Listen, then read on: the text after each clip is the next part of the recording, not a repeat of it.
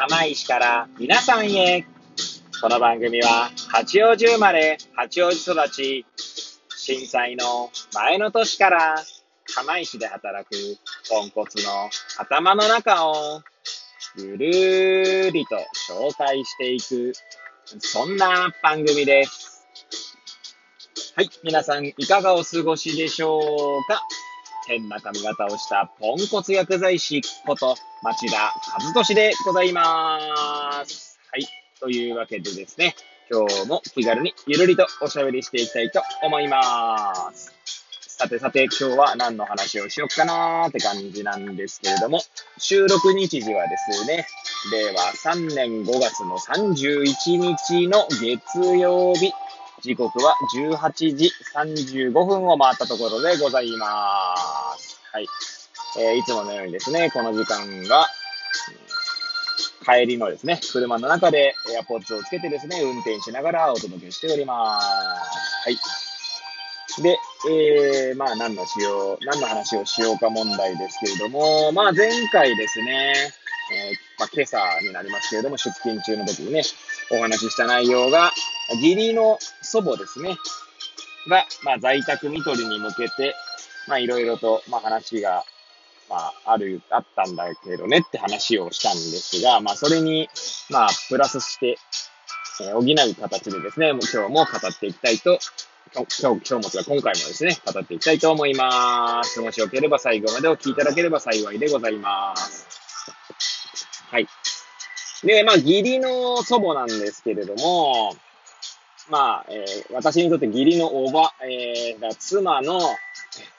えー、父親の、まあ、父親は、えー、なんだ、もう亡くなってしまったんですけども、妻の父親の、えー、妹さんにあたる方ですね。なんで、まあ、義理の祖母からすると娘ですね。まあ、娘さんと一緒にですね、二人で暮らしておりまして、まあ、介護保険サービスとかね、まあ、ヘルパーは、ヘルパーさんじゃないのかな？訪問看護、えー、訪問診療、あとは、あれですか、えー、デイサービスは行ってたのかな？はい。っていう状況だったんですけども、最近になってですね、まあ、誤嚥することが多くなり、まあ、誤嚥性肺炎ということで、えー、まあ、入院とかはしなくてですね、えー、それも在宅診療、訪問診療ですね。えー、大船渡には、岩渕先生というですね、もう在宅の経験という意味ではですね、まあ、とても経験豊富な先生がいらっしゃいますので、まあ、その先生のもとですね、えー、在宅見取りに向けての話し合いが今行われております。はい。まあ、在宅見取りというのは、まあ、まずですね、この新型コロナウイルスが、まあ、猛威を振るう中でですね、まあ、入院するとですね、なかなか会えなかったりするっていうのもありますし、まあ、そもそも在宅医療がね、進められている背景には、まあ、なるべくなんて言うんでしょうかね。まあ、医療費とかいろんな観点がありますよね。あとはその尊厳というんですか。えー、どこで亡くなりたいかっていうところもあるかと思うんですけれども、まあ、その過程でですね、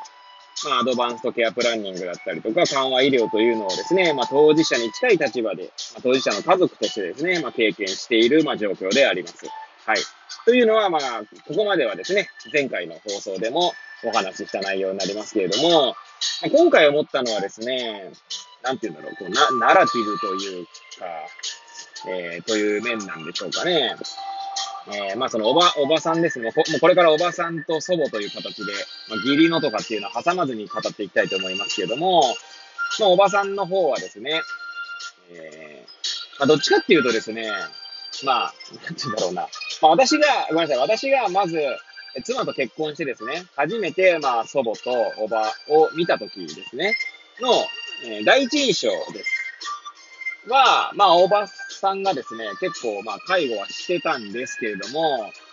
まあ、結構、まあ、なんだろうな、ヒステリックっていうとちょっと語弊があるのか、まあ、それが正しいのかどうかは何とも言えないですけど、まあ、要は大変そうだったんですよ。介護保険サービスを入れてるとはいえですね、もちろんずっとその、泊まったりしているわけじゃなくて、まあ、家で過ごしているわけですので、まあ、当然、えー、下の処理、えー、食事、などなどですね、いろんな、まあ、身の回りの世話をする中でですね、まあ、思い通りにいかないことは多分多くあるんだろうというのは、私はあんまりこういそういったのは知識としてはあってもですね、まあ、実際経験したことがないので、まあ、そうなんだろうという、まあ、表現を使わせていただいておりますけれども、まあ、そうなん、まあ、そういったことがあってですね、まあ、結構ですね、キーキーキーキーと、なーにーみたいな感じでですね、また？ーみたいな感じでですね、言ってたりとか、まあ、あとはですね、まあ、なんだ、暴力ではないんでしょうけど、まあ、ちょっとこう、あの、なんだろうな、起き上がらせたりするのとかね、えー、まあ大変なんですよ。まあ一人一人重いですからね。で、そしてですね、祖母は結構、見る限りですけれども、体がしっかりしておりましたし、まあ今でもいるんですよね。しっかりしているんですよ。まあ今はだいぶ痩せたんですけど、会った当初は結構体重もあったんじゃないかなと思うんですよね。で、対しておばあさんの方はですね、細身でしたし、まあ今も細身ですけれども、あ多分大変なんだと思うんですよね。だからその際にちょっと叩いたり、叩いたりってやつよ。あの、なんて言うんだろう、こ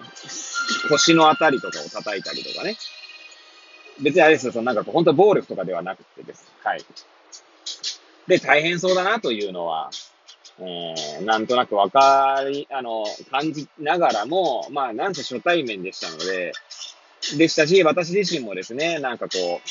う、医療従事者の端くれとして、なんつうんだろうな、こう、人の尊厳、患者さんの尊厳とか、まあそういうことを考えていた時期だったので、まあ、大変そうなんだろうなと思いながらも、まあそういったことを見るとですね、うーんって思ってしまっ、まあそんなことは口出しはしませんでしたけども、心の中ではですね、まあそう思っていた面もありました。まあどっちかとかじゃなくてね、まあいろんな感情が混ざっていたわけなんですけども。で、まあその後ですね、まあ何回かこうね、えー、お二人の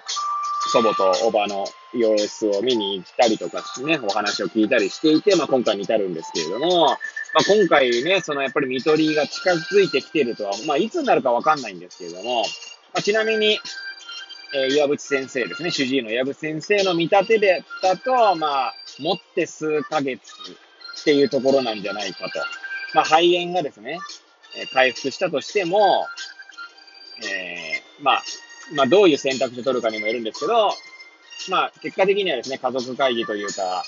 の中では、やっぱりその祖母がですね、食べるのが大好きな人だったという、まあ思い出があってですね。まあそうするとですね、多少誤嚥したとしても、やっぱり口から食べるというものをと、こう、抜きたく、抜きたくないというか、取り足りたくないっていう思いがやっぱ家族にあったんですよね。なので、まあ食べさせながら、えー、あとはまあ栄養とかも多少は補給しながらも、でも、基本的には人間の尊厳というところでですね、まあ、見取りに向けてっていうところの話し合いが行われてですね、まあその時にですね、まあ、おばの目からはやっぱり涙が出てきまし、てましたし、まあなんせ実の親子ですから、まあ私がね、知ったのは妻と結婚した時からなので、2015年とかそういうレベルですけれども、ね、まあ確かそ、そっから数えてもですね、まあ60年前とか60何年前に、まあ親子のとしてですね、まあこう、関係性が築かれていっているわけです。で、まあ、ね、それは途中介護で大変なこともあってもですね、やっぱりそれは積み重ねてきた、こう、時間というものが、まあ、違うんだと思うんですよね。で、まあ、おばはですね、言っていたのは、やっぱりそういった選択をすることでですね、まあ、なんだろう、その祖母の、まあ、命の選択にですね、まあ、かなりこう寄与するんじゃないかっていうところに、こう、不安だったり、心配だったり、恐れだったり、あとは、なんでしょうね、その決断ができないっていうことをですね、やっぱり言ってましたね。ですし、あとは、まあなんだろう、口ではですね、えー、まあ98歳だし、も